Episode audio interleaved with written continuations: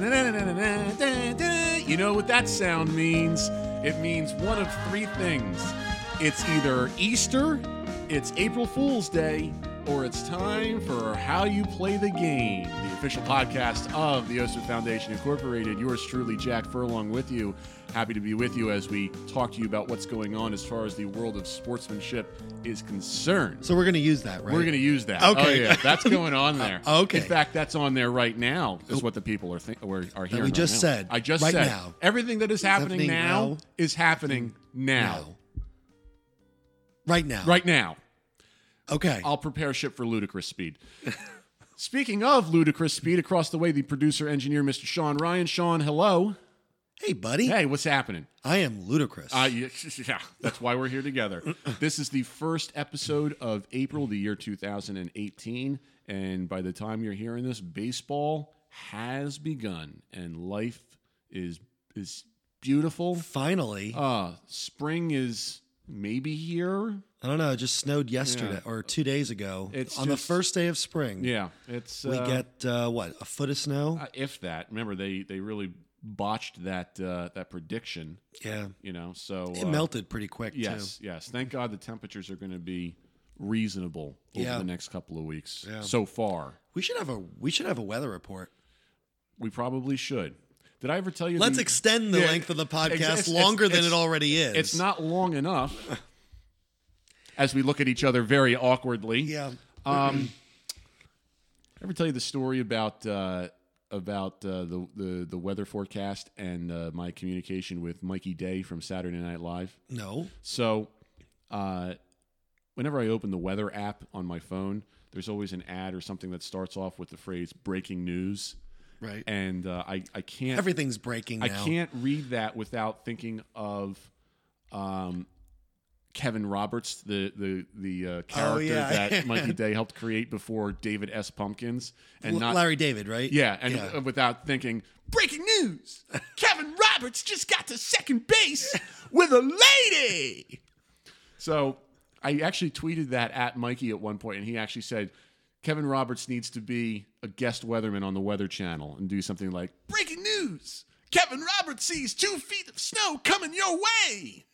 Everyone get inside for a party with the ladies or something like that. it was uh, Good. it's yeah, Great. great, grand, wonderful. Wonderful. No yelling on the bus. All right, so here we are talking about sportsmanship yet again. Uh, we got a lot of good stuff to get to today. I'll tell you why I really like today's episode. The stuff that we're going to talk about in this fortnight in sportsmanship is so intricate that it kind of is. It's one of these one of the first episodes I think we've done where we're focusing probably a little bit more time and energy on the current events than on the topic itself. Not that the topic. I was going to say that because topic when itself- you emailed Yeah. me the list of stuff that were that was going to in pre-production, I was like, "This is we're going to spend more time on this than we're actually going to spend on the main topic." the topic." topic itself is still an interesting topic. Yeah. It's not. It's not that it's not an, uh, a, a bad topic or anything, but It's more of a lighthearted exactly, topic. and you'll you'll start to see, hopefully, uh, depending upon how much we can change in the world, that uh, some of these more uh, broad topics are going to be on our blog, The Strike Zone, Mm-hmm. at osipfoundation.org slash The Strike Zone. Uh, and the more specific current event topics are going to be here on the podcast because they are time sensitive. So hopefully that's you know kind of the direction that we're going a little bit. But we got a ton to get to, so why don't we just get it rolling right off the bat? Great. Uh, do, you, do you have a preference of which one you'd like to start with, my friend? Just the the the one like the list you sent me. We'll just go straight down. All right. I'll save the longest one for last because that one required me to print about 80 pages. I, I, I, I kid you not. That's Why don't you just have it all on your iPad so you're not printing out? Because this is funnier apparently. Okay, and it sounds like you're ruffling papers, and, I- it- exactly. and it makes you look see- like yeah, it I- makes you. Am I doing this loud enough? The the, the, the, the pages near the microphone thing. Yeah, it makes you it makes you seem more official. exactly exactly. And of course, the rest of the stuff I printed in the wrong order. Um, That's fine. That's fine. We'll be fine. We're fine. We're fine. We're fine. fine. We're fine. We're fine. Okay. You want me to hold some of those? No, we're good. We're okay. good. We'll be fine. Why don't we start with this one? This is the one that you sent me that kind of encapsulates what we talked about on our first episode. Yes. Oh, This what? is- wasn't that great? This is fantastic. Okay, Frank Martin is the head basketball coach at uh, USC, University of South Carolina. Okay, Right. and he had a press conference where a, a clip of of his conference made it to the internet, and it was outstanding. Now, I'm not watching Frank Martin on a regular basis, so it was mm-hmm. news to me to find out he's kind of animated as a coach. So mm-hmm. that in itself, we're going to put that aside for a second. Right. What what what Martin went on to talk about is the fact that when when when his kids are playing basketball, he refuses to get involved and and, and out coach the coach who's there, you know, or, or, you know, overstep his bounds. He's not going to let his kids come complain to him. He says you got to talk to your coach about that. That's not mm-hmm. on me. Right. He has a lot more empathy for officials. Yep. I mean, the, the the list of stuff that he talked about was amazing. What got me the most was when he mentioned officials aren't thinking about how can I screw over These ten year olds. these 10 year olds. Like Yep. that's exactly what you said. Uh huh. word almost word for word. Exactly. like, you know? I've got I've got the article here. Uh, trying to think of what's what's uh, says he says he's in, in this incident uh, he was seated seated quali- quietly in the stands watching a basketball game. The USC men's basketball coach was doing so in Charlotte recently, preparing to watch his ten year old son Christian play in his club basketball game. Before the game got going, a parent from an earlier game charged onto the court to berate an official in front of the nine year old players. Martin pulled out his phone and documented the madness in a tweet. And the the the caption to the tweet with the with the the, the video that he took reads doesn't fail. I walk into a gym to watch my son's fifth grade team play, and the game before is going on. It's a fourth grade game. A parent ran on the court, losing their mind. Then we wonder why young kids don't act right. Hashtag please don't blame kids. And he says in the in the uh, in the press conference, quote, I've seen it multiple times now. Parents walking on the court going after a ref, saying all kinds of obscenities in just threatening ways. I've seen parents start fights in the stands, end quote. He, he employs a, a, a very passionate style of coaching. Okay, uh, he he does disagree a fair amount, but we're going to put that aside for a second because of um, as I turn the page, there's this giant picture of him just looking right at me. Uh-huh. You know. So as I'm looking at this beyond the picture, which is a very uh, flattering picture, I might. add. He says worsening sideline behavior is a problem that might soon become a public safety threat for other fans. The only solution might be for organizations to hire off duty police officers to keep order. Uh, he said he officiated youth games when he was younger, coached high school basketball in his native Miami, and served as an assistant and now head coach at major college programs. The problem with questioning authority isn't limited to basketball and includes other youth sports and education, he said, and he believes it's getting worse. Quote, it's not a basketball thing, it's a societal thing where we're always questioning authority. We feel it's our responsibility to get loud and create a scene, especially in front of young kids. When kids see that, they think they can question authority as well. End quote. Says here, uh, he also he goes on to say a parent who has an issue with a referee or another adult who has authority over their child should talk one on one in private.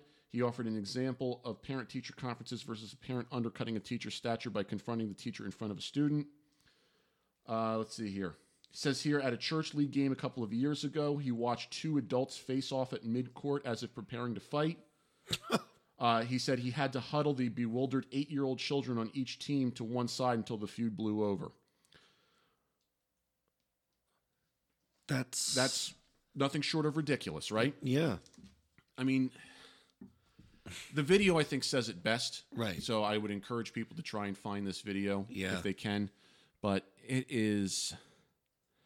I mean, I I I I, prob- I think I speak for you too when I say it was a breath of fresh air to see someone in his stature coming out and saying that. Yeah. You know, I'd like to believe that maybe he can change his ways next on the sideline as the coach. He doesn't need to be so uh, enthusiastically passionate over a game and how he coaches and whatnot. At least not in a way that's going to Negatively. exactly, exactly.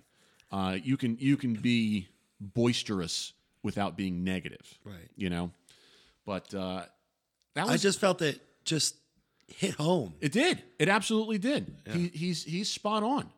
You know, so so kudos to him, and uh, I hope that uh, I hope that more people can can understand that message. And when we get to some of these other stories here, we're going to see applications where that's not necessarily the case. Oh. So Okay. as we continue on, um, another interesting uh, thing that we have is we have uh, a couple of articles from spring training from um, from from umpires. Actually, we got a lot of access this year to umpires who, you know, were- as they're working spring spring training, were able to give interviews and whatnot. And through those Oh, interviews, we weren't able to um, access. We weren't. We didn't have before. exactly, exactly. Okay, I did read some not of that. Not a lot. Not yeah, yeah. to get an interview with an umpire can be rare, and I think what has happened is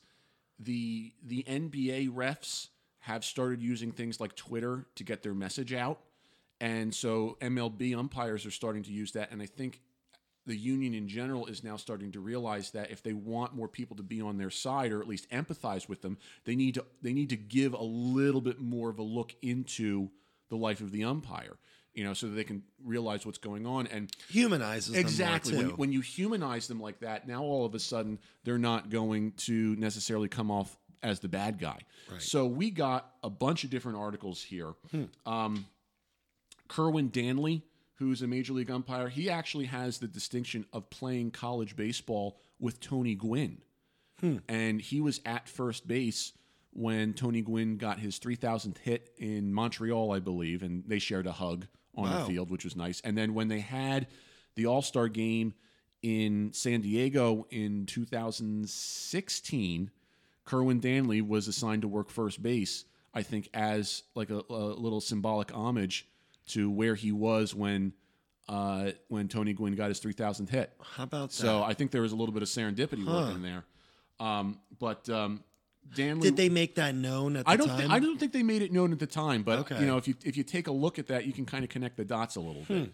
So Kerwin Danley was working with um, uh, former MLB pitcher Latroy Hawkins, and they Mm-hmm. were talking at the um, the MLB Dream Series, which is a new program for uh, high school kids during the off season.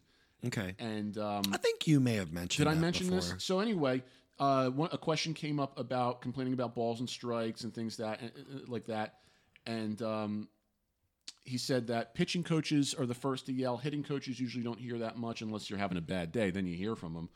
Um, but I think that um, there, you know, in that conversation with with uh, Latroy Hawkins, you know, they talk about how there's no real home team for these umpires and whatnot, and you know, so there's a there's a again there's a bit of, a bit of humanity. So the next story after Kerwin Danley is with uh, Mike Muchlinski, um, who's from probably from looks like he might be from the Ohio area because it was an Ohio um, affiliate that uh, that shadowed him and did a story on him. And uh, you know, the quotes that you took from it were things like, you know, we prepare every day to get every call right. Realistically, that's not going to happen. So it's a good thing to be able to fix the big errors, especially when it comes to a decision that affects the outcome of a game.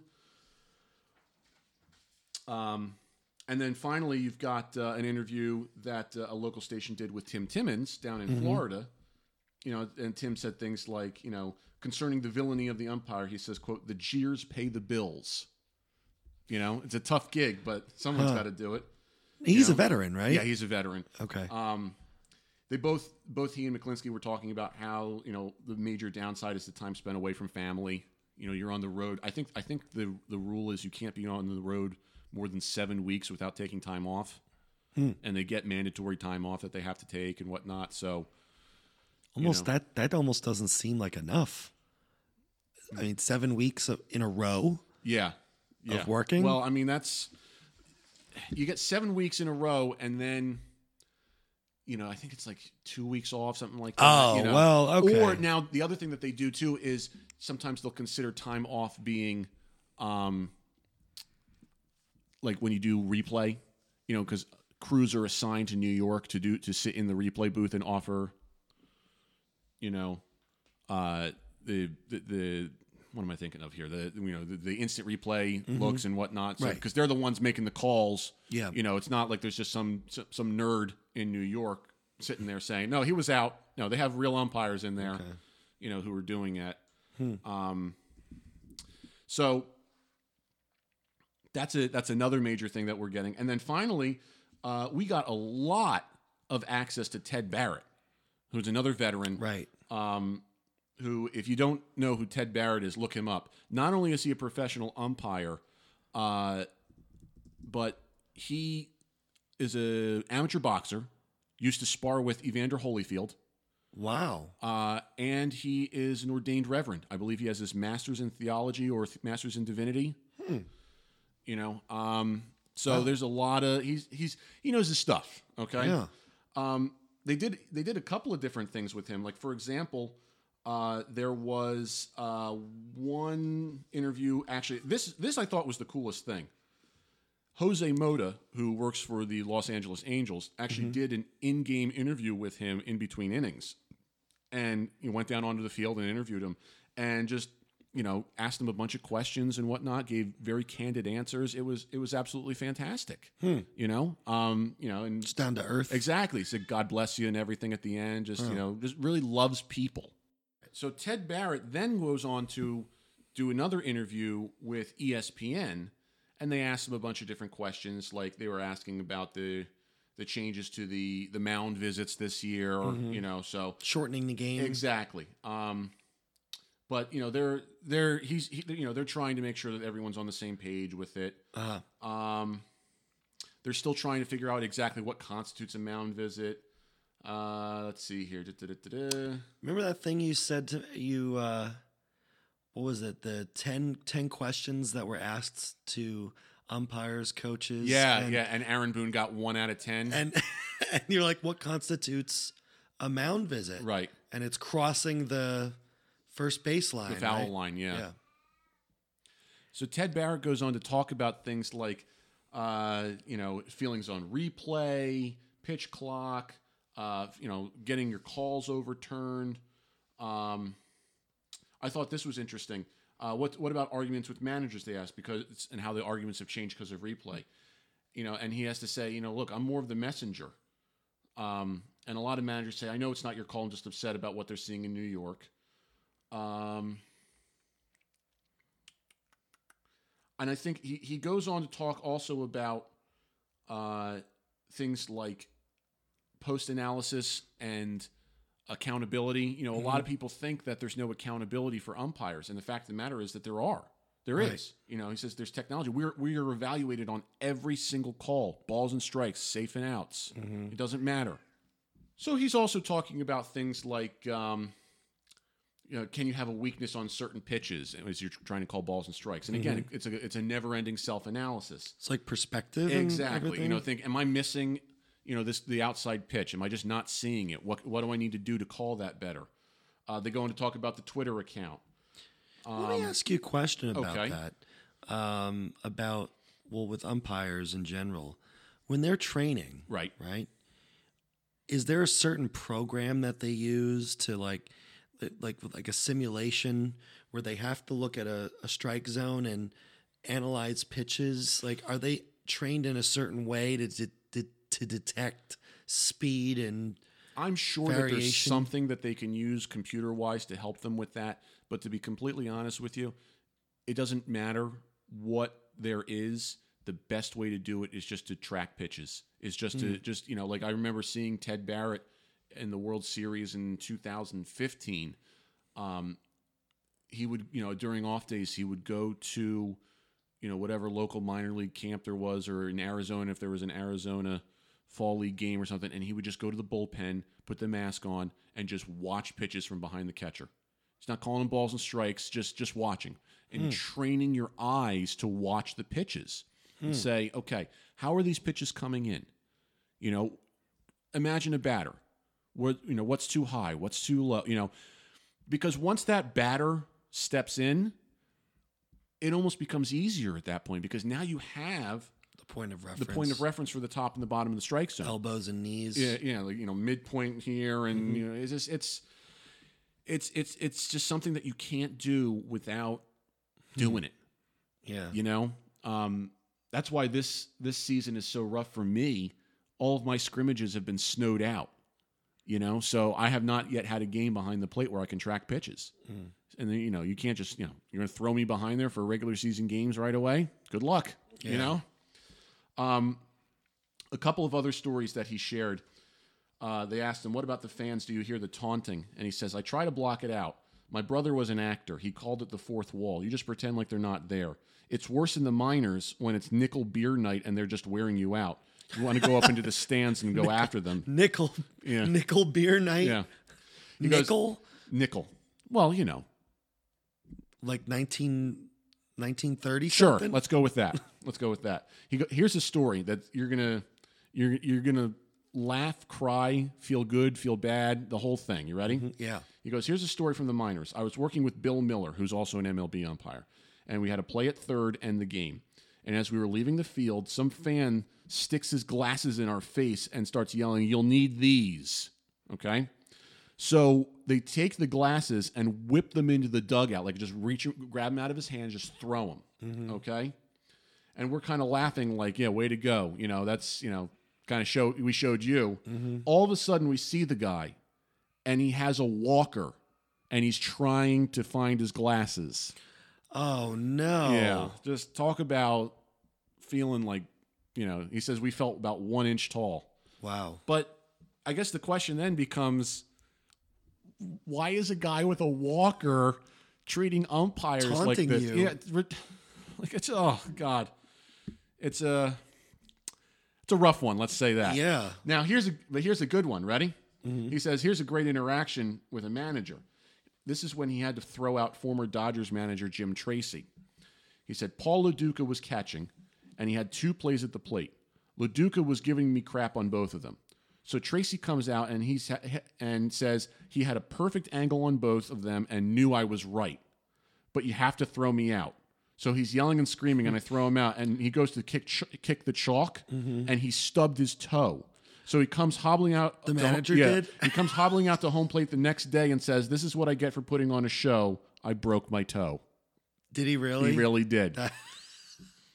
Again, talk about you got to get thrown out to appease your players and your mm-hmm. fans and whatnot. Oh my God! Well, Just- didn't Lou Piniella do that oh, all the time? Yeah, they all do. Yeah, they yeah. all do. Remember the story from with Dale Scott? Oh, where yeah. he he puts his hand over his mouth and he asks, "Is this a real argument or is this a, a show?" You know, and he and he keeps the hand over his mouth so he doesn't laugh. You know, That is So- that's great. Um, And then the only other th- one I thought that was interesting, again, talk about humanizing umpires. They asked him, Do you focus on officiating when you watch other sports? And he goes, Yeah, it's really a pain. It's kind hmm. of ruined sports for me. I used to lo- love watching the NBA, and now all I do is watch the refs. I go to Arizona Coyotes games while he's in spring training, and he just watches the officials, hmm. you know? And he says it's amazing how they avoid pucks. But it's just, I love the fact that we're getting umpires to be humanized a little bit, and and no one better than Ted Barrett, who also runs um, a charity called Calling for Christ, which is a nonprofit Christian umpire group that. Uh, a friend of mine went to a couple of their retreats and whatnot. It's just, it's just very, you know, it's one of those things where I, I, the goal is, you know, these guys who are in the minors have horrible lives you know, on the road all the time, away from families, not a lot of money, driving from city to city. Very easy to get depressed, anxious, uh, caught up in the wrong things, whether it be drugs, alcohol, prostitutes, etc. And it's through this type of group that they try and make sure that umpires stay on the straight and narrow, and you know, or at least the the sensibility straight and narrow, saying you know it's okay if you you're 21 and you want to have a drink, but don't have seven drinks and then try and go and call it balls and strikes. Right. You know. So I thought that that was very, very interesting. Um, and I and I encourage people to try and, and humanize officials in any sport regardless of the level, regardless of the sport, because it it, it changes the way you look at the game, and maybe it, maybe your focus suddenly becomes more of you know, I can focus on my team more and root for my team rather than have to worry about whether or not an umpire is going to make a bad call or I don't know. I'm just kind of riffing here on that, but it's I thought it was incredibly important. Now here's the third story that's a very good one. Young fan brought to tears after getting a stick from, and I'm going to screw up this Russian name, Pavel Buchnevich, Buchnevich, Buknevich. Buchnevich, who's now on the Rangers. Um, but uh, he was, I forget what team he was on before this. Um, but he, a, a kid went to a Rangers game with his old jer- his old team's jersey on and was like rooting for him as he was just going through shoot around. So Pavel, after the shoot around, goes up and hands his stick over the glass to the kid, wow. and they they high fived and and After the game. After the after game. no, not even after the game, just before after the the shoot around, before he went back into the locker room Oh. during pregame, gives him the stick, high fives him. Kids overcome with emotion. Wow. just just that kind of stuff. It is the simplest thing, and you make a kid's day. You make Yeah. you make a fan for life. You know how how difficult is that mm-hmm. to to do nice stuff like that? Right. You know? Now for the unfortunate stuff. We have as I'm trying to pull it up here on my iPad because it's breaking news. And I just kind of paused there as we're Kevin Roberts. I just was figured- just I was just gonna say we just found out that um, Red Sox pitcher Steven Wright has been suspended 15 games for violating the domestic abuse policy of Major League Baseball, which is uh, a shame, but uh, it is what it is. Um, the good news, if there's any, is that he's agreed not to appeal the suspension and that he is going to do some charitable work and donate some money and time and whatnot to uh, services that uh, help prevent this and provide aid and assistance to people who are victims. So, and he in his statement he said he was sorry, he wants to move on, yada yada yada. So, but that's that's the new one that just came down just today. just today, moments before we started recording. Um, now here's a good one. This happened, I think it was Thursday. We we had a pretty quiet spring training so far. There were really no ejections until Thursday. Normally, Gotta have- you- nor, it's rare to have ejections in spring training. You might have one or two over the course of the spring, and we were on a roll with none going into the final full week. And we almost made it to opening day. And then in a game between the Detroit Tigers and Philadelphia Phillies, home plate umpire Tom Hallion decided to eject five people for Five people. five people for plunking, throwing at batters. Tom Hallion, by the way, if you don't know, uh, has one of the coolest uh, strike three mechanics where he rotates so hard and so with so much torque. It's amazing he does not have like a spinal or neck injury as he calls people out on strike three. It's I'll have to I'll have to check it's out. really kind of funny uh, when when you see it. He, it's I, I can't even imitate it. It's just like yeah, it looks like a dinosaur almost, a really really weird dinosaur. wow. But anyway, here's what happened.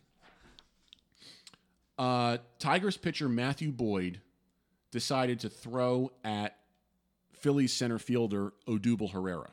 Okay, okay. Um, it was to the point where Herrera was stepping out of the box. I think it, was- it might have been like a 3 0 count, you know, just kind of stepping out as the pitch was coming in. He was taking a strike. The pitch went over his head and came a little too close that it was like scary. He gets back in the box, and the next pitch actually does hit him. In the head. Not in the head, in the jersey, in the in in the in the stomach area. Um, so Hallion immediately ejected Matthew Boyd, uh, and Matthew Boyd, I believe, if I'm just trying to find this here, yeah. Matthew Boyd's uh, last ejection came on April 22nd of last year when he was ejected for throwing at somebody. So, uh, he was like in disbelief like laughing in disbelief as he was walking off the field, couldn't believe that he was being ejected for that. Based upon that and his uh, his previous ejections of throwing at people, I have zero sympathy for Matthew Boyd, and he got what he deserved. And what happened to make him throw at? I don't know. There, there was nothing in any of the write ups, in any of the highlights that provided any type of Was there a, a history between? We don't- Adu- Adu- nothing. There was there was absolutely nothing. If there was, I'm unaware of it. Because normally these write ups, these reviews have some sort of That's what's so puzzling about reference. this. I know, right now, unless something happened that game that we, was just wasn't referenced. So the first pitch went just over his head into the Went- back into the backstop. It was the 3-0 pitch, I think. So he he had worked the count to 3-0, and then that happened, and then hit him next. I think. I, I Well, wait a minute. Well, then why didn't he go on 3-0? Why I- didn't he go to first?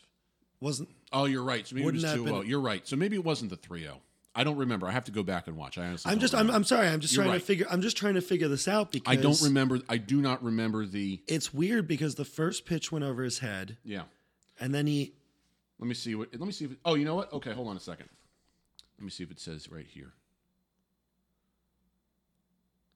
and the next It was. It was a two-one pitch that went over his head. okay. Okay. When would you not to be, you know, sadist about this, but when would it be a good time to plunk? I mean, I know never, but, Right. Let's but when would it be strategically If you're trying to send a message, you try and hit a guy right away. right? Okay. That's what I was thinking. That would that's what I would think. Most ball players are not like smart throw enough. away the throw away the Right. Most ball players are not smart enough to say, "Oh, I've got, I'm down 3-0 in the count. Now's the time to hit somebody." Right. Normally, I, I, I hate to cast this net, but a lot of athletes are dumb. Oh. So that's probably very unsportsmanlike of me to say, but I'm. I mean, But, I'm sorry. I but if you're plunking someone for no reason, that's pretty dumb. yeah, exactly. So- yeah, because it, was the three-one pitch that hit him. So it was a two-one pitch that sailed over his head, and the three-one pitch hit him. Which, um, oh, you know what? Hold on a second. Replays indicate the pitch was located. Okay, the 0-1 pitch was the one that sailed above his head. Hmm. So it was the second pitch he saw that sailed above his head. And then it was the 3 1 pitch that hit him. That seems kind of odd. It does doesn't seem odd, but like you you go through three pitches and you're saying, "All right, now I'm gonna really now now I'm angry again for no reason." yeah. like okay, let me focus for these three. Let me try hitting him, and then let me go three pitches by actually trying. Maybe that was And his then- way of trying to trick the umpires and saying, I'm not actually throwing at him. You know, Yeah. in a weird, Maybe twisted way, you might be right. But that's this- cra- it's- that's, that's nuts. It's, I, I'm, so who else got ejected? okay, then? so that was the first ejection, okay? this was all during the same game. During the same game. So that was in the fifth inning. Okay, In the eighth inning, that's not, okay. In the eighth inning, Phillies pitcher Parker Frazier hit uh, center fielder Derek Hill.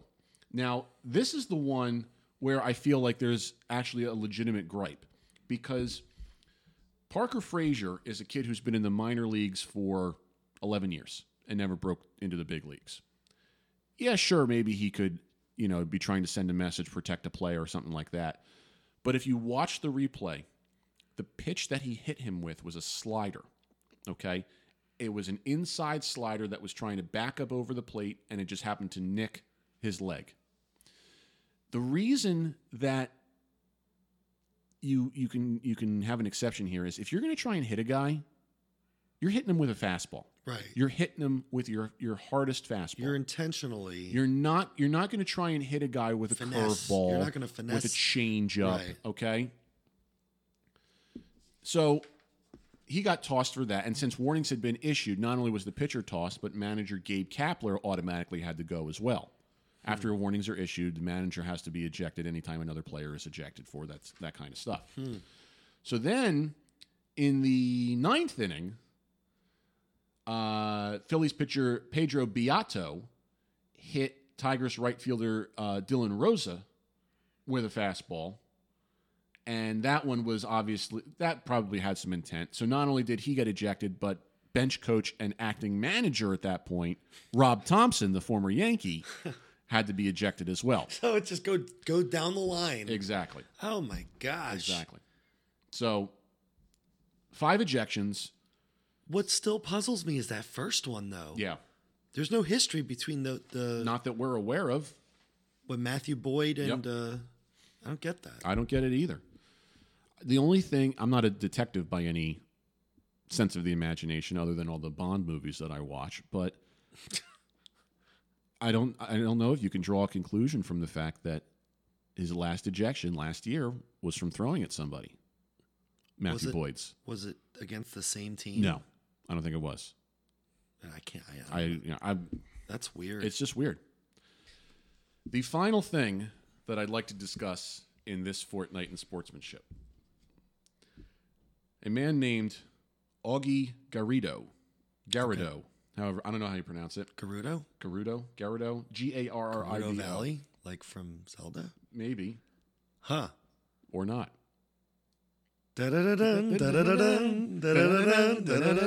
Wow, uh, we need help. Augie Garrido was the head baseball coach at Texas. Okay.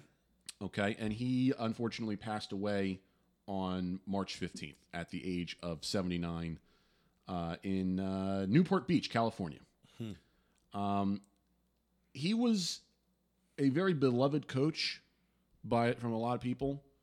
Uh, however, what struck me was that if you go on Facebook and you look at a page that's kind of popular, MLB memes, they posted one of his famous rants uh, in honor of him.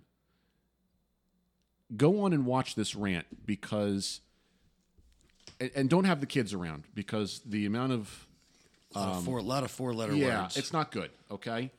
Um, the meme was posted on the 16th, the day after he died. The meme, the meme, the, the video, if you watch it, shows that in that particular season, what he did was he went on this tirade that was caught on video. And then his team went, I think, undefeated the rest of the year What and year- won, and won the was that? championship. That would have been, give me one second here. I have it. it looked fairly recent. Yeah, it was.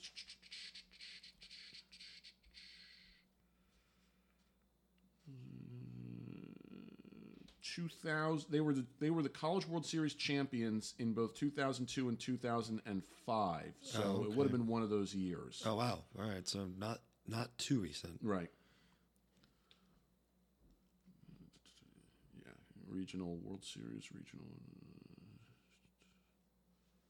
Yeah, so that would have been it would have been one of those years. Hmm. Okay. As I'm scrolling through the comments on this video, I'm getting sick reading what I'm reading from these people who are commenting. It is nothing short of an indictment on our society what people are writing especially not just in response to what this video holds but also what some people who are trying to express you know valid opinions about how wrong what this man did is um i mean the fact of the matter is that you whether you're a coach or not, you don't talk to people the way that this guy talked to Right. people in this video. Yeah. Okay, you can be upset. Part of being a coach is motivating and putting people in the in the best position to win. Um, you can express disappointment to to people without raising your voice and doing it in a way that's destructive. Uh, I know as a coach myself uh, in previous years that you know the only time I really have to ever raise my voice is is when a situation gets so far out of hand that there's no other option. Uh, and when that happens, I, I try not to use profanity or anything like that because I want to get my point across. Um, but what this coach did in this video was absolutely ludicrous. Um, and as I was preparing this, I found I actually found this on Twitter uh, from uh, Positive Coach USA. Um, nine signs of a good youth sport coach, and let's be real, college kids are still kids. Okay, I, even if they're 18 or older, they're not professional. The the only quote unquote payment they might be getting is the scholarship that they're there for. So you're still in charge of youth. Okay? The, the the nine signs of a good youth sport coach. Number 1, help athletes to learn life lessons from sport. 2, you're the first and last person at training and games. 3, work together with athletes to set team and individual goals. 4, listen to players' thoughts and opinions. 5, develop a positive rapport with players. 6, don't interfere with referees. Hmm. Seven, understand that there is more to sport than winning. Eight, support, encourage, motivate, and inspire players. And nine, win and lose graciously. Well, that last one is uh, Yeah. um, so, sort of on display here. so what I did, I wanted to print out all of the comments and and read a, a sample of them. oh, is that what the 80 page thing is? it's close. I couldn't get all the comments because the amount of comments that I wanted to get were there were at the time I did this over 2,800 comments. Oh, you can't. And I'm not going to get that on 80 pages. What I was able to do with 80 pages, here's what I did. I took the top comment and I took all the replies to that top comment and I printed all of those out on these 80 pages. Okay? And I'd like to read some selections from them Okay. in order to provide examples. Now, I'm, I'm obviously going to have to edit some of this because uh, I can't say some of these words Right. on the podcast. The top comment was from a man named Andrew Oliver. And Andrew Oliver says in response to this video, quote, "This is why I hate organized sports. Reminds me of when I played basketball in high school. I have very little respect for the yelling." Then the blank says, "I totally failed you guys," while yelling at them as if it's their fault. So ultimately, if you watch the video at Right. the end of the Yeah, video, yeah. he's like he's yelling and he says, "Yeah, I failed you guys. It's my fault and Right. whatnot."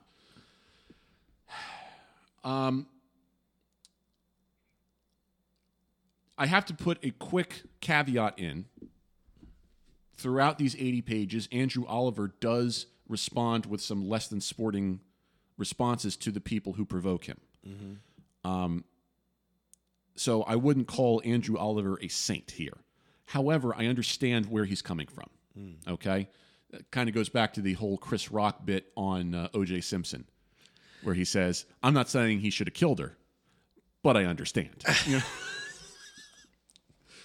so, in response to Andrew Oliver, here's what we what we get.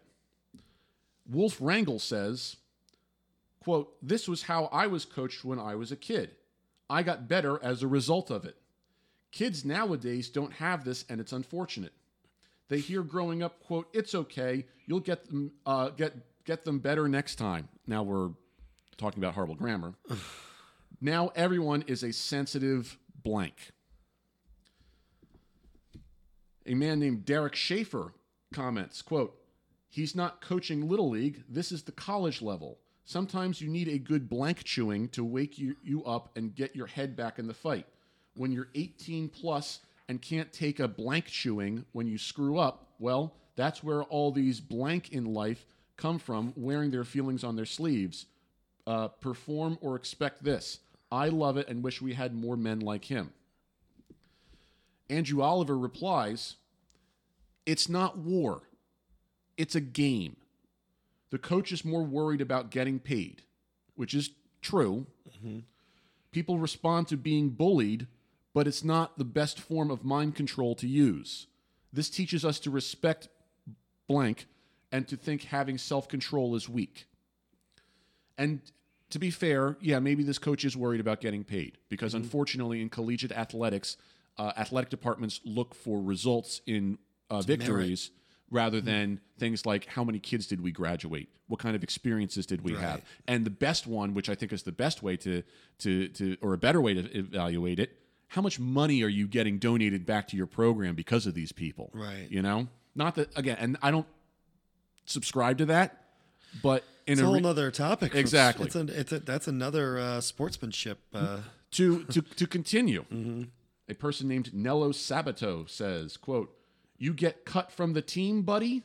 It teaches you to learn from your losses and mistakes. Getting yelled at once in a while isn't going to kill you. It Makes you work hard to not happen again."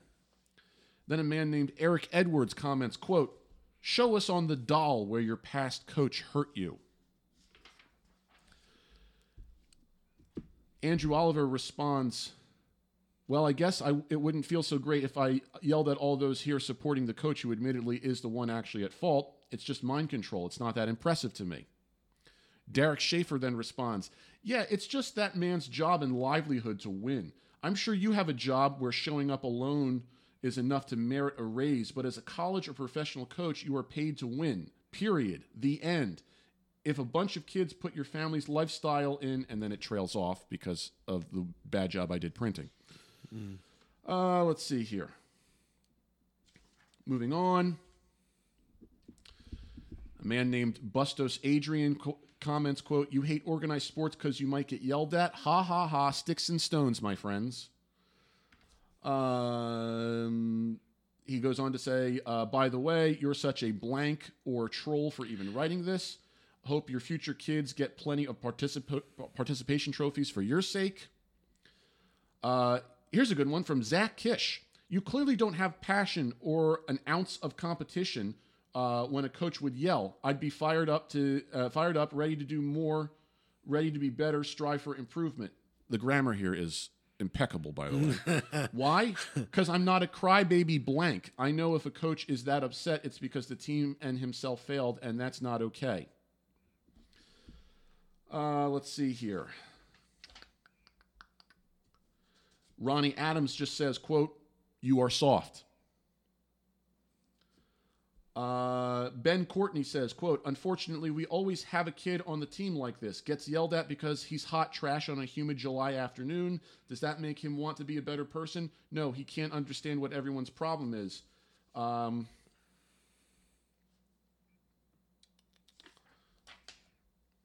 Justin Sonnier says in response to uh, Andrew, quote, that's probably why you sucked. Uh, meanwhile, we don't even know exactly. what who this kid is. Corey Foster says Andrew is the guy who would have gone pro if his middle school coach hadn't cut him from the team. Um, let's see.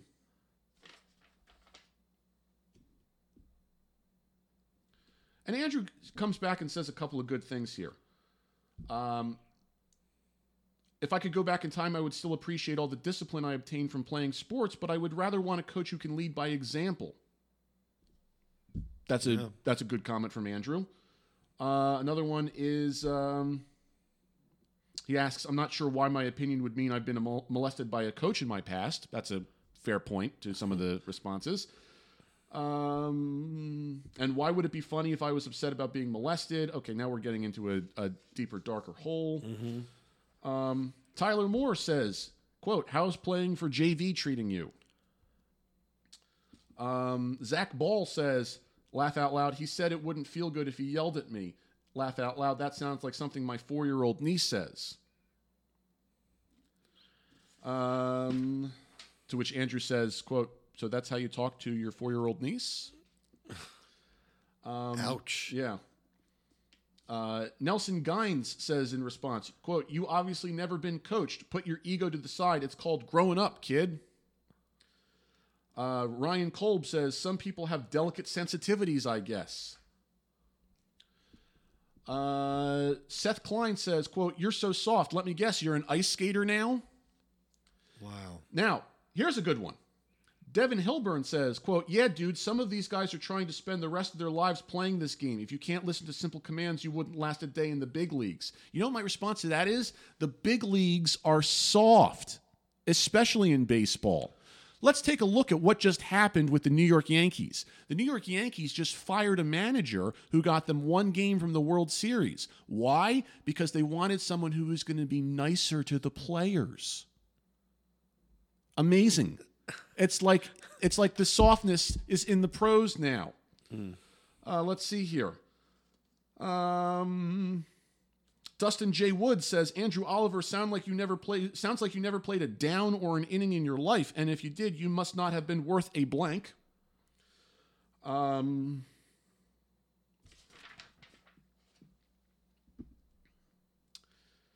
Jamie Lukowitz says, quote, You're a blank. It's that simple. You probably still have your last place trophies hanging in your living room. Happy St. Patty's Day, Buttercup. Uh, let's see here. Da-da-da-da. Stephen Dye says, quote, My coach used to grab us by the face mask and look us dead in the eyes when we were messing up. He let us know what was up. He also was the best blank coach I've ever seen, and we got all and uh, and we all respect the heck out of You him. You know what? That's a bunch of nonsense. If a coach grabs you by the face mask, that's assault. That's assault. Yep. you, you, that's not the best coach you've ever Right. had. Uh, Juan Rodriguez says, quote, Oh, you poor snowflake, go run to your mommy now. Uh, let's see here. Keith Sanders says, uh, I had high school coaches chew us out and say worse than what's in this video, and I'd run through a brick wall for them. uh, Cal Stank says, That's why you and your sons will never play for an amazing program like Texas. You don't have what it takes mentally. Uh, Austin Mansker says, quote, I've never read a more blank made comment in my life. Um, okay, here's a good one.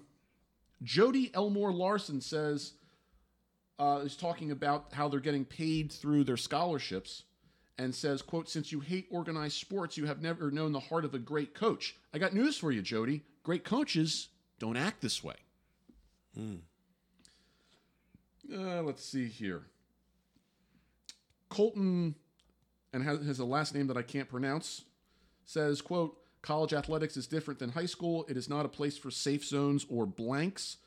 I played college ball for four years, and a true competitor is going to play better after seeing someone that they respect get that upset. You can't be okay with losing. That pisses me off. Mm-hmm. Safe, no, no place for safe zones. Exactly. That really is. Uh, Brian Sanders says this is the best collegiate baseball coach of all time. He can say whatever he wants. No, he can't. Can't say fire in a crowded movie house, can you? um, Austin Mansker says uh, people who didn't play don't get it. He was a breeze. Uh,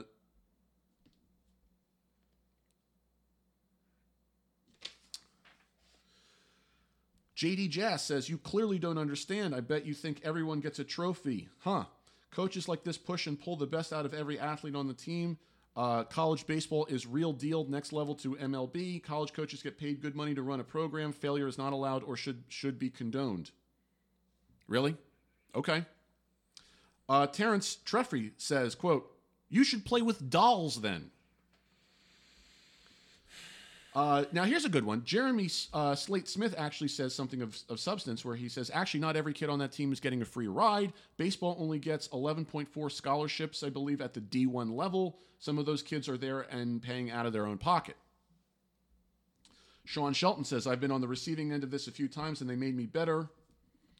Uh, Javier Perez says, Andrew Oliver got his feelings hurt. Tracy Eskridge says you're probably one of those that thinks everyone should get uh, should get to play regardless if they aren't any good and mess up their team's chances to win. Uh, we've all heard about the participation trophy stuff. Um, Bill Freeman says, "Really, maybe you just blanked at sports, uh, and your mommy washed your blank, so you don't have a clue what life is about. What doesn't kill you makes you stronger." Uh, Casey Smith says that's why you rode the bench. Uh, let's see.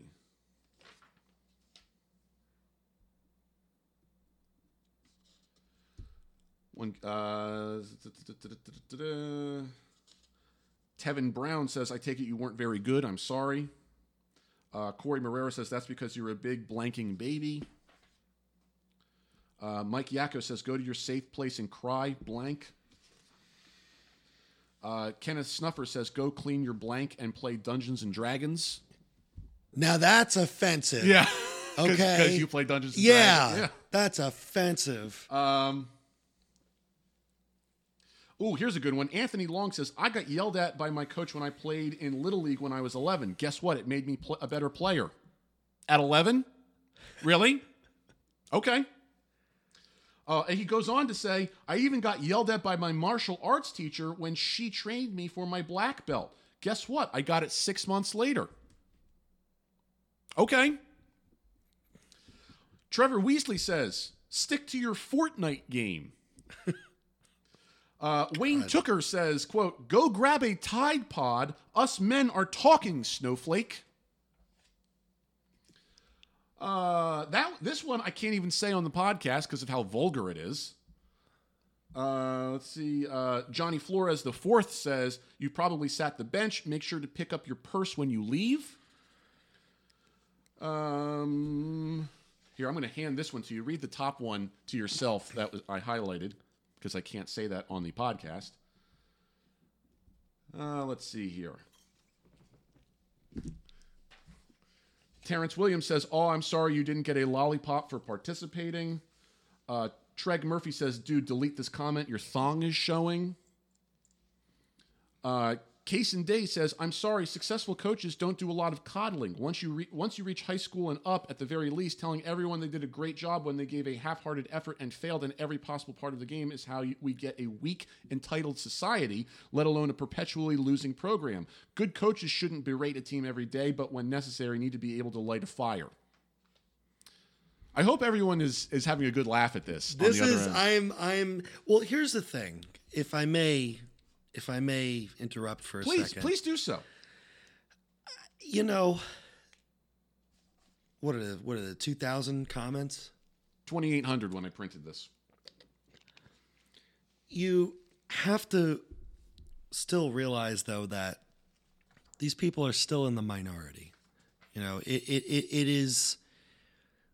We're hearing the worst of humanity right now. Right. You know, um, if there's any silver lining to this, because for every person that says has negative comments, there are two people that'll you know that'll have something positive to say, and um, to add my two cents to this, Please do. Um, one of the reasons I quit baseball, and I told you this story, Mm-hmm. was because my coach was a jerk. He would he would coach us during the game, yell at us from the dugout, yell at us when we were back in on the bench. He would say four letter words. He would be just a miserable person. And I quit because of that. It didn't make me better it may be it made me disenfranchised Yeah. from the sport so i would i respond more to a coach who is disappointed than a coach who flames off at the mouth. And i think the responses that this guy andrew is getting from these people uh, the people who are responding to him, I think, have had very terrible experiences in their life, and are are kind of taking it out, are trolling. I mm-hmm. mean, for for lack of a better word, are trolling this kid because they had a bad experience Could be. and it's not you know my- not not I mean, I'm I'm probably probably presumptuous of me to say, but I mean even if it's not in in, in sport, maybe it was in something else, whether they were in another club or activity or something that happened to them, uh, you know, at their job or something that they're going through, you know, with their family or something that they're just taking it out on this on this guy. They're misplacing their anger I agree. I agree. you know, and uh, you kind of have to feel.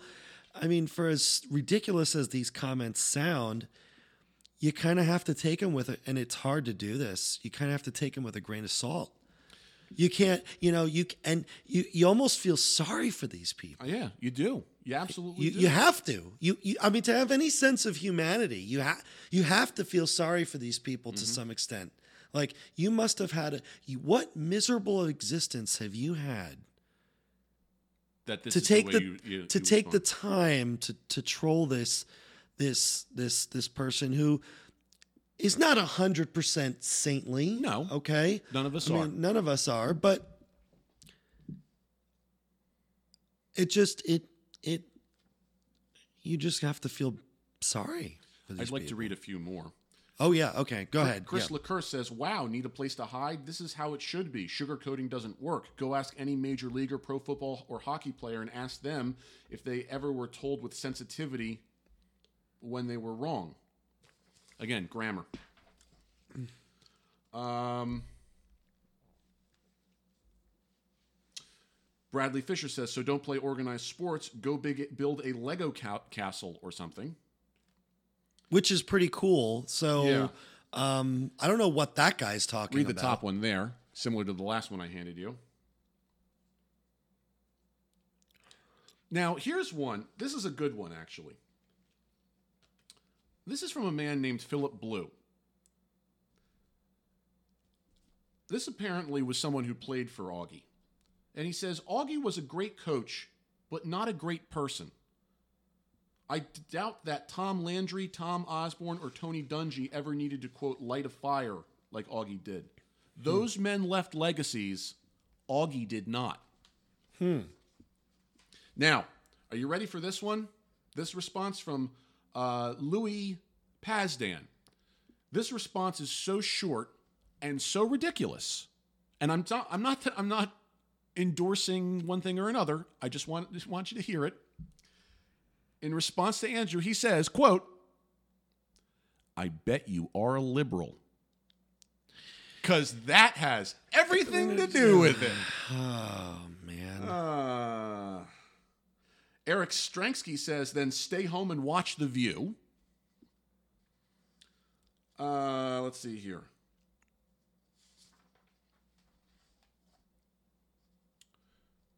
Andrew Oliver has a response here. Um, it doesn't mean I need to hear the coach screaming his head off after a game. All I'm saying is I think there are appropriate times to act this way, and I don't think this is one of them. Uh, I don't really think it's ever appropriate to act Probably, that way. yeah. But I You okay. see what you, you know what he's saying. Yeah. Craig Morgan says, and this is what's wrong with our culture. Um,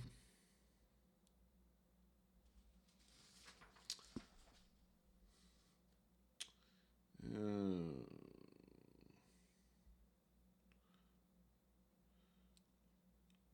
let's see. Those are all not mean enough, as I say that tongue in cheek. Um, It ju- it, yeah, it just seems like this is yeah. Oh, here's a good one. this is just insane.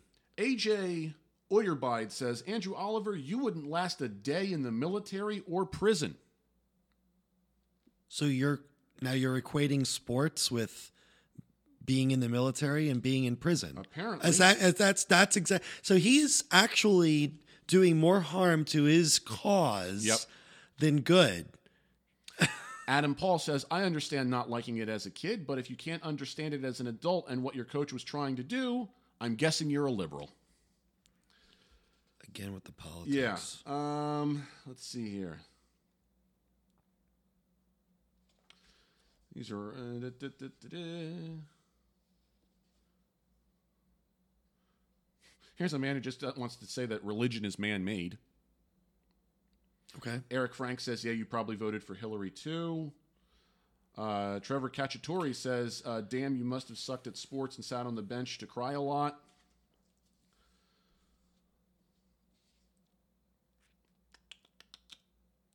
Can we remind our listeners what these responses are to? Sure. Since we've been since like we've it- been at this for a- for twenty.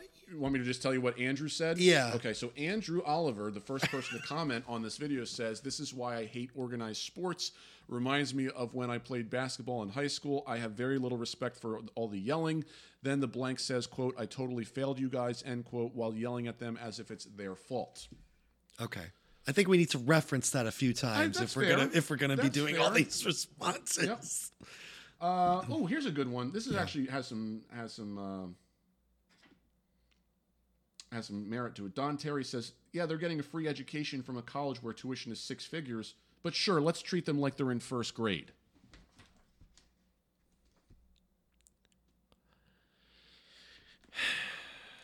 Uh, let's see. Does my sigh say it all? Uh, let's see here.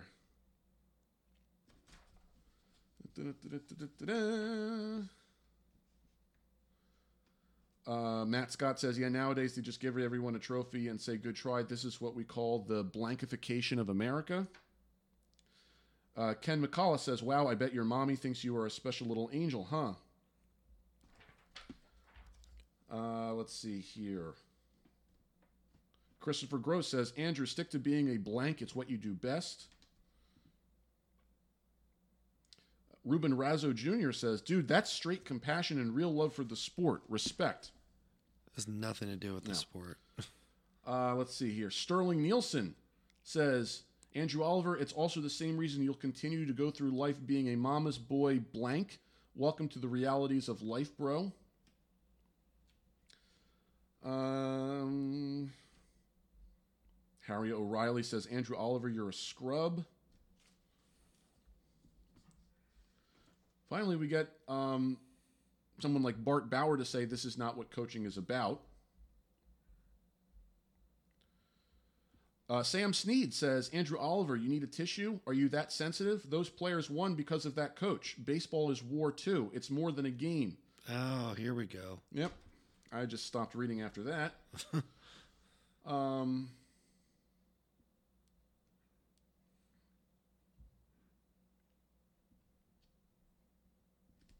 And you know, uh, the coach who went on this tirade um, said, "This is no longer a game. yeah. This is this is this is more than a game." And that and it, it that's the point at which you'll lose me. And here's the one where I begin to start taking offense, as if I hadn't already. Yeah. Sean Barker says, It's why there are so many people living at home still. Can't cut it. Because there's a correlation. You know, not student loans No. or, or Or- you know low wages. Yeah. Or, or taking care of injured people or. Right. Uh, let's see here. Manny Custodio says, "Oh man, you were that kid, rode the bench, had your parent complain to the director. Come on, bro. Sometimes motivation goes a long way, and that, my friend, was motivation." Uh, John Carter just says, "Tide Pod candidate." Uh, okay, Jeremy Apollo says, "Be honest. You hate sports because you were the kid picked last for dodgeball. Go play with your sister's Barbie dolls, little boy." Uh, Okay, Jordan Hansen says, "If you want to play, just go play. Uh, just to play, just join a church group." Um, Jordan Duffy says you should go fill a bed of cotton and soap bubbles and rest your poor little head on a nice pillow. You might wake up feeling okay. I promise. Sounds pretty good to me, actually. Mm-hmm. like, I mean, like half the things these people are suggesting actually sound pretty great. Uh, Chris uh, Oleksovich, Oleksovich says this is what sports is all about. If you don't have any passion or drive to play the game and can't handle the criticism, then you shouldn't be out on the field. The world is not a nice place. It's unforgiving, chew you up and spit you out. Sports are an excellent way to prepare for real world situations. Nobody made you go try out for that team. yeah, tell that to a military veteran. Uh, let's see here. Rafael uh, Cifuentes says, "quote Your comment is disturbing." Well, at least he was nice about it. Yeah, I know. Oh man.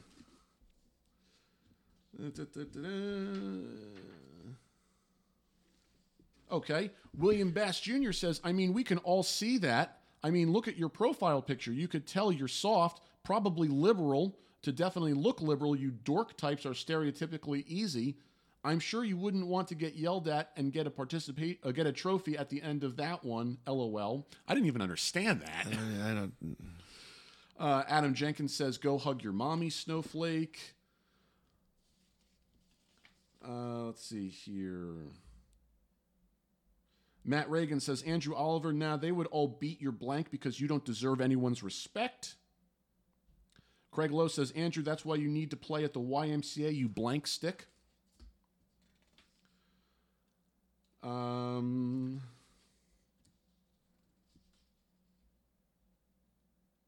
Wesley Carmel says, um, or I'm sorry, Wesley Car- Carmel Alley Crunk. And you probably sucked, were bullied, wore panties, and were a loser. Hope you turned out all right in life, Cupcake. Uh, let's see here. Oh man. Yeah, let's see here. Um, Chase Frazier says, Sports crybabies make me laugh. If you're bad at sports, you whine over this. If you've become decent over the years, you understand these things. Go cry to mommy, fill out a hurt feelings report, and head to your bubble wrapped existence.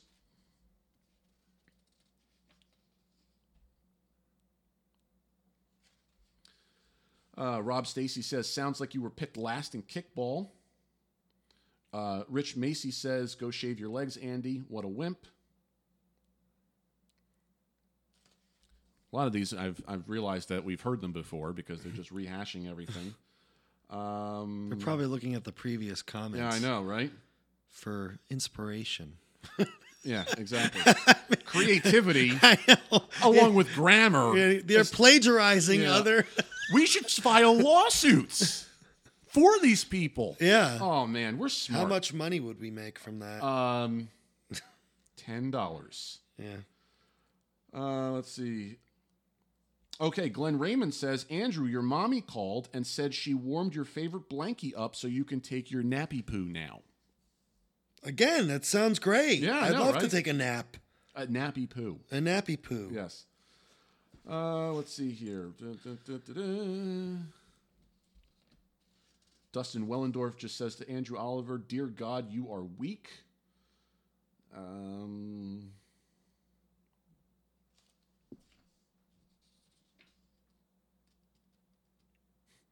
George Lynch says, "quote It's not war; it's a game." End quote. This statement is why your athletic career ended in high school. Um.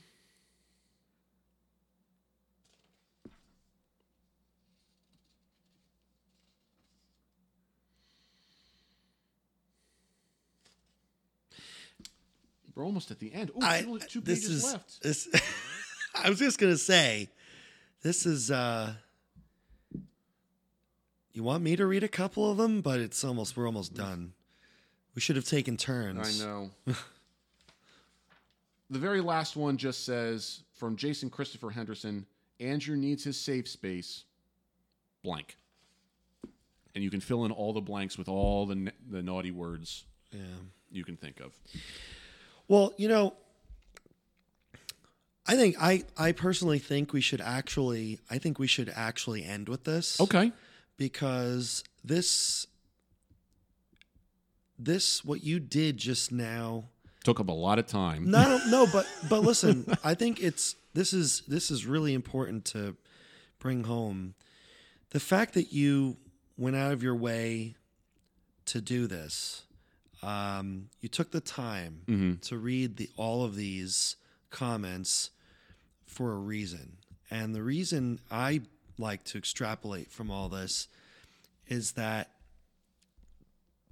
you have one person speak out against this kind of behavior Right.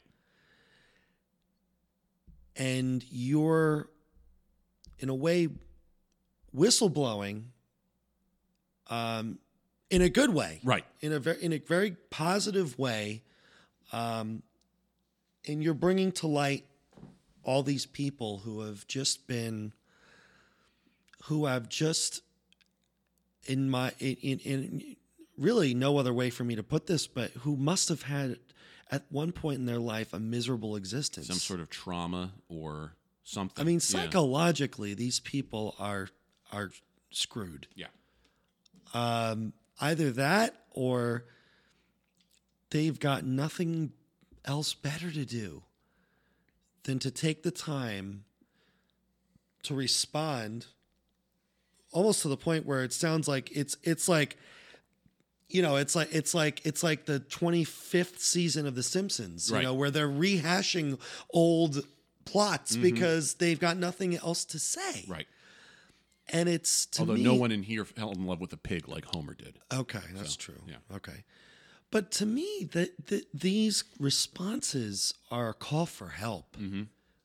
You know, um, Can you imagine if we messaged every one of these people who said something nasty and, and we gave them like the name and a number of a therapist? I mean, I it would that would speak volumes. But I think it's I think um, you know doing something like this was sort of therapeutic in a way because I mean it's something that I think it's something that needed to be read. Yeah. I think it's something that needed to be uh, you know as time consuming as it was and as time consuming as our listeners uh, think it would be. I think it's really kind of I think it's really kind of necessary once in a while to sort of bring to light how how uh, ungratuitously nasty people can be Yeah. um, and uh, just goes to show you in itself how unsportsmanlike um, well, like I say, it goes beyond sports at this point. I mean, this isn't even about. I mean, this is just about being. This is just um, about being not mean. not a jerk. Yeah. I mean, just being just just re, just evaluating what these people are saying. All these people who are saying the real world is not like that, get over it, blah, blah, blah, blah, blah. The real world's not like that because you people make it that way. right. And you have the ability to change that. You have the ability, the conscious ability to say, I'm not going to do that today. right. I'm not going to I'm going to try and make the world a little bit better by not acting that way. Right. You, might not change the world in a day, but you might change your life in a day. You might brighten someone else's day. all these pages being blank, mm-hmm. for example, Yep. Is the right thing to do. Yeah. In other words, if you don't have anything nice to say, Don't say it at all. don't say it at all. you know, again, this goes beyond sports.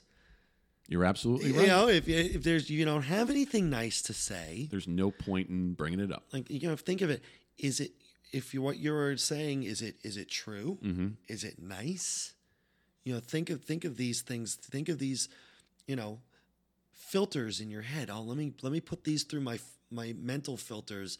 Is Which it- most men don't have until at least the age of 30, by the way. right? It's just, so, you know, disclaimer. Well, yeah, you know, but the oh, men or, or women. yeah, women I, are I mean, I mean, just as guilty. I- Yep. people. Yep. I mean, anyone. Eh, We all make look. We all make mistakes. The point is, how do we recover from it? It's not the mistake; it's the recovery. Mm-hmm. Right.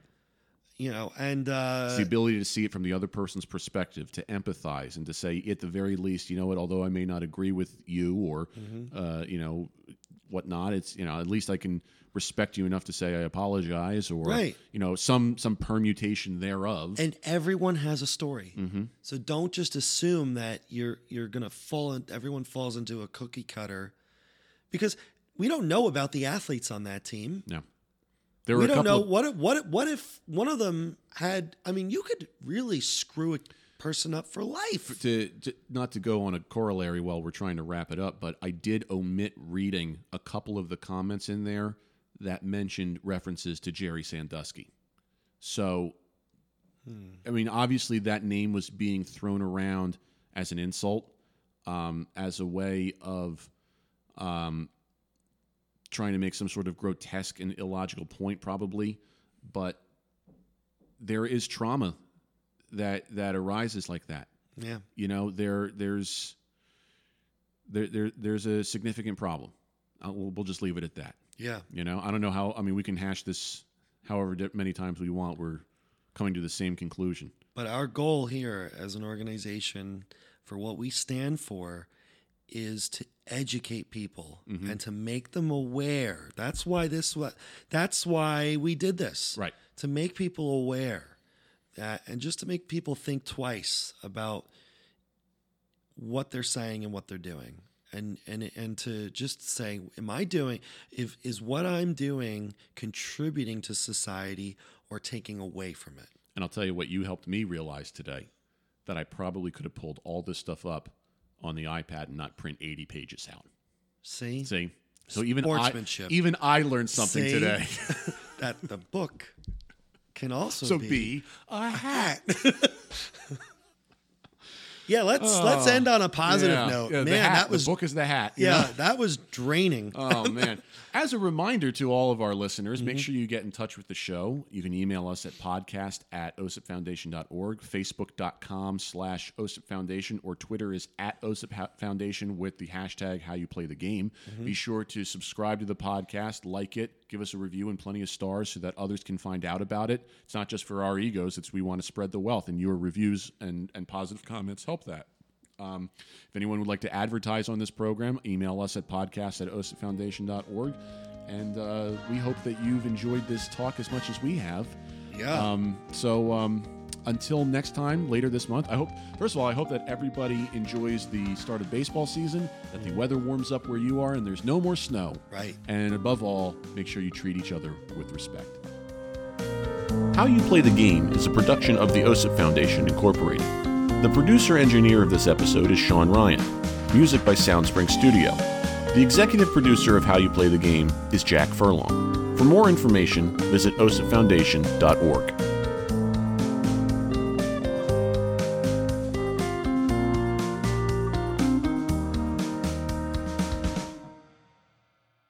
If you're interested in advertising on How You Play the Game, please email us at podcast at osipfoundation.org org.